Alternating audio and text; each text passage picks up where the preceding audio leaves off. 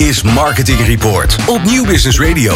En onze volgende gast, Nick Huiskus. Hij is directeur marketing, communicatie en intelligence bij Randstad Groep Nederland en bij Randstad Nederland. Zeg ik dat goed? Ja, dat klopt helemaal. Welkom in de uitzending. Dankjewel. Fijn dat je er bent. Ehm eh, Nick, wat ik zou willen vragen en willen voorstellen is eh, dat jij eerst even vertelt wie je bent eh, Ja. en, eh, ja, en wat je precies doet. Oké. Nou, mijn naam is dus eh, Nick Huiskus. Ik, eh, ik eh, woon in Amsterdam en ik ben verantwoordelijk voor marketing en communicatie voor het merk Randstad Nederland. Ja, Ehm, en daarnaast ben ik ook verantwoordelijk voor intelligence binnen Randstad Groep Nederland. Want Ja. de groep van Randstad bestaat uit iets meer labels dan alleen Randstad Nederland. Onder andere Tempo Team, Yacht en BMC. ja. Handen vol of niet? Ja, het is, het is veel werk. En op het moment is het natuurlijk heel erg hectisch vanwege de enorme schaarste op de arbeidsmarkt. Ehm, maar ontzettend leuk. En vooral de combinatie tussen intelligence, marketing en communicatie maakt het heel dynamisch. En, ehm, ja, en we hebben te maken met mensen en het gedrag van mensen. En dat is iets wat mij mijn hele leven lang eigenlijk al fascineert. Ja, Ehm, dus dat- waarom mensen de dingen doen die ze doen of juist niet doen. En, ehm, dus dat onderzoeken we elke dag weer en proberen dat vervolgens door te vertalen in alle campagnes die we maken. Ja, nu is het een beetje schaars. Is natuurlijk leuk. Maar Ja. mega veel schaarste, dan gaat de lol er wel een beetje vanaf. Ook business-wise natuurlijk. Ja, klopt. Nee, ja, wat je ziet is dat ehm, op een gegeven moment zijn de mensen gewoon op. Even heel oneerbiedig gezegd. Mhm. Ehm, dus dat dwingt ons als het ware om eh, te gaan opleiden. Ehm, en om mensen eh, te gaan werven waar we in eerste instantie niet zo snel aan dachten. Of waarvan de mensen zelf niet dachten dat ze, dat ze geschikt zouden zijn. Ehm, maar gelukkig waren we een aantal jaren geleden al begonnen met het opleiden. En het ontwikkelen van mensen. En eh, hebben we ook tijdens corona, zeg maar, toen bepaalde branches echt op gat lagen. Hebben we gezegd van oké, laten we dan die mensen die dus nu tijdelijk geen werk hebben. Laten we die dan plaatsen binnen branches waar juist de vraag heel erg toenam. Want Ja. dat was natuurlijk het gekke van corona, dat het heel erg gepolariseerd werd. Ehm, zodat we nu, nu bijvoorbeeld hospitality en alles wat weer open is, dat we die mensen weer langzaam kunnen begeleiden naar weer de sector waar ze eigenlijk vandaan kwamen. Het gekke is wel dat op het moment dat je een switch maakt naar een andere sector en het bevalt heel goed, en dat zien we bij sommige mensen wel echt ontstaan, dat ze niet meer terug willen. Nou, en dat Oh ja. zorgt dan weer voor schaarste, terwijl daar heel veel mensen dus worden gezocht in allerlei branches ehm, en mensen niet meer terug willen. Hey, dat hele intelligence verhaal, dat is, dat is dus een, een, een enorme aanjager geweest van heel veel nieuwe kennis eh, eh, in die afgelopen twee jaar. Ja, absoluut. Ja, nee, absoluut. Kijk, ehm, wat wij hebben gedaan, we hebben intelligence toegepast eh, rondom corona. We hebben geadviseerd om, om kortcyclisch eh, en ook anticyclisch eh, te investeren in, in onder andere marketingbudget. Dat is opgevolgd, want je zag heel veel bedrijven die opeens alle minuut zeg maar alles stilzetten vanwege die extreme onzekerheid. Dat hebben we niet gedaan. Daar zijn we eigenlijk ook wel met z'n allen heel erg trots op. Want je ziet daar nu nog steeds het effect van, zeg maar, dat we dat dus echt anticyclisch hebben, hebben geïnvesteerd. Ehm, en daarnaast, wat we, eh, wat we eigenlijk al echt jaren aan het doen zijn vanuit intelligence, is kijken niet zozeer naar functies of beroepen, maar meer naar de skillset van mensen.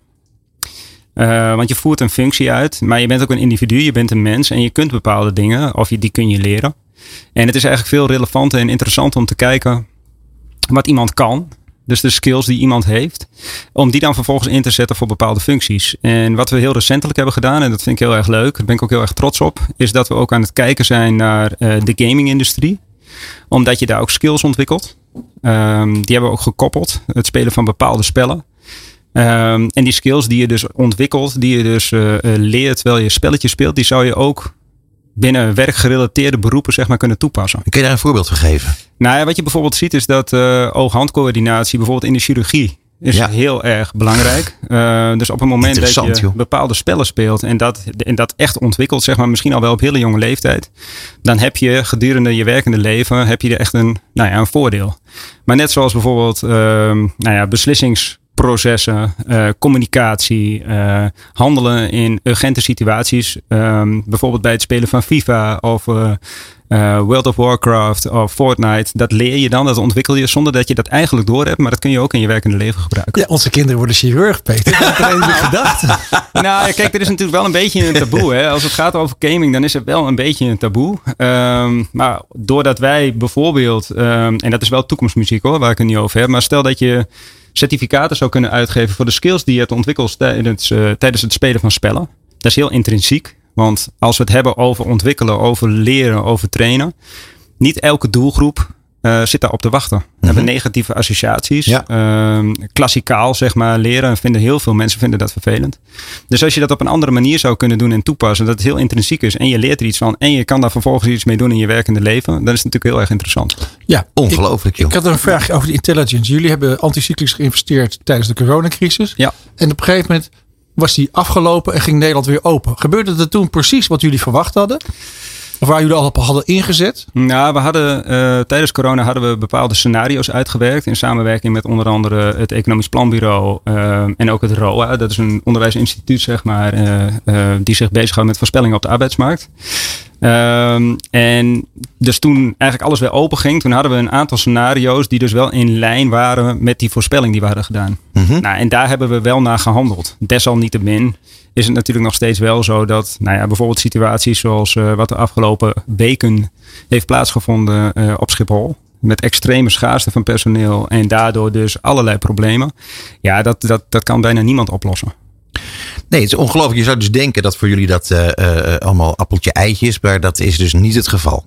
Nee, Nee. nee. dat is, nee, nee, wij werken daar ook heel hard voor. Ehm, want je zou dus zeggen van, ja oké, weet je, eh, corona dus, nou, bepaalde branches, dat is zo aangetrokken. Dus de klanten lagen bij ons voor de deur, zeg maar.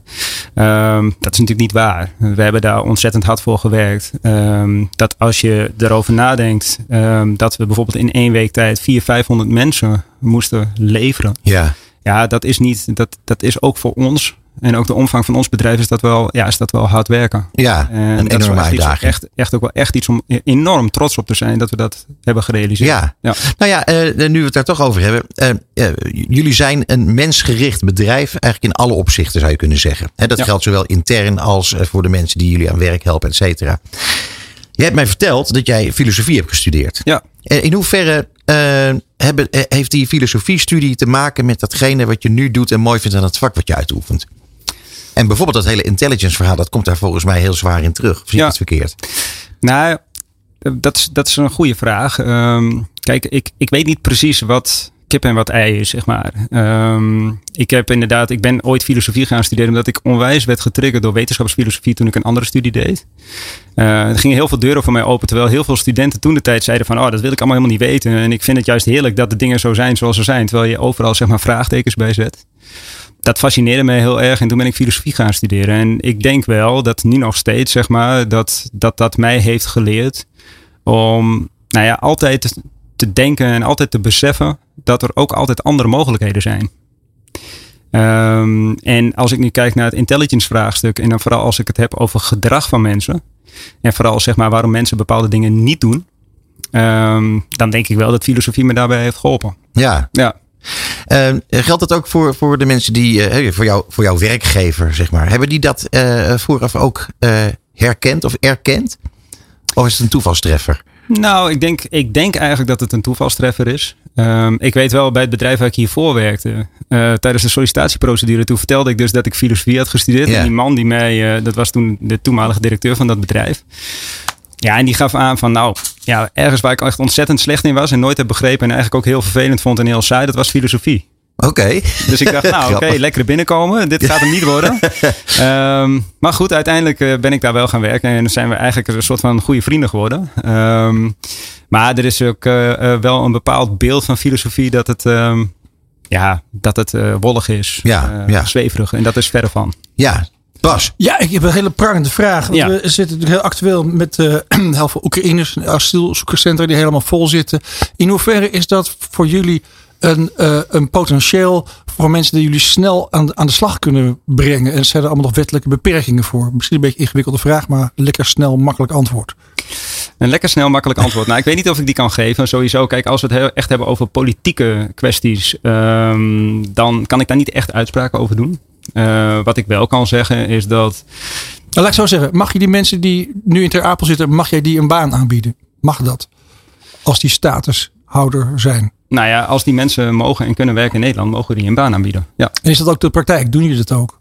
dat doen we ook. Tegelijkertijd, wat wel zo is, is dat ehm, mensen met bijvoorbeeld een traumatische ervaring, die vanuit Oekraïne naar Nederland komen, die hebben vaak ook begeleiding nodig op een andere manier. Het gaat natuurlijk niet alleen over werk, het gaat echt om een begeleiding. En dat is wel iets wat we samen met de politiek aan het bekijken zijn. Maar nogmaals, hè, ik kan daar verder, dat is ook niet mijn area of expertise. Ehm, maar het is wel een logische vraag. Dus het, ik snap wel dat je die vraag stelt. Nou, ik snap het ook heel goed, Bas. Maar ja, we krijgen geen antwoord. Niet tussen wel een antwoord, maar niet uh, datgene wat jij eh, graag had gehoord. Dat het hele spulletje gewoon in één keer aan de gang kan. Dat zou mooi zijn geweest. Koffershow op Schiphol. Maar uh, ik wilde nog eventjes hebben, uh, Nick, over de strategie van jullie merk. Ja. welke koers varen, je, varen jullie? Ja. en waarom is dat van belang? Omdat, nou sowieso natuurlijk interessant, maar jullie gaan volgende week een nieuwe campagne starten. Klopt. Ja. Kun, je, kun je iets vertellen? Nou ja, zeker. Kijk, um, uh, dit is wel mijn area of expertise, uh, in alle eerlijkheid. um, nee, kijk, uh, Randstad is een, is een ontzettend groot bedrijf. de afgelopen jaren zijn we misschien wel wat afstandelijk geworden. misschien ook wel wat cool. En we worden heel erg sterk geassocieerd met uitzenden. Mm -hmm. Is niet zo gek. Een heel groot deel van de business die we binnenhalen is natuurlijk uitzenden. Tegelijkertijd doen we nog veel meer dan alleen uitzenden. Eigenlijk het hele domein werk, dat voor, daarin voorzien we. Dus wat we hebben gezegd, um, dat we voor eens en voor altijd, en dat is echt onze stip op de horizon, dat we het domein werk gaan claimen.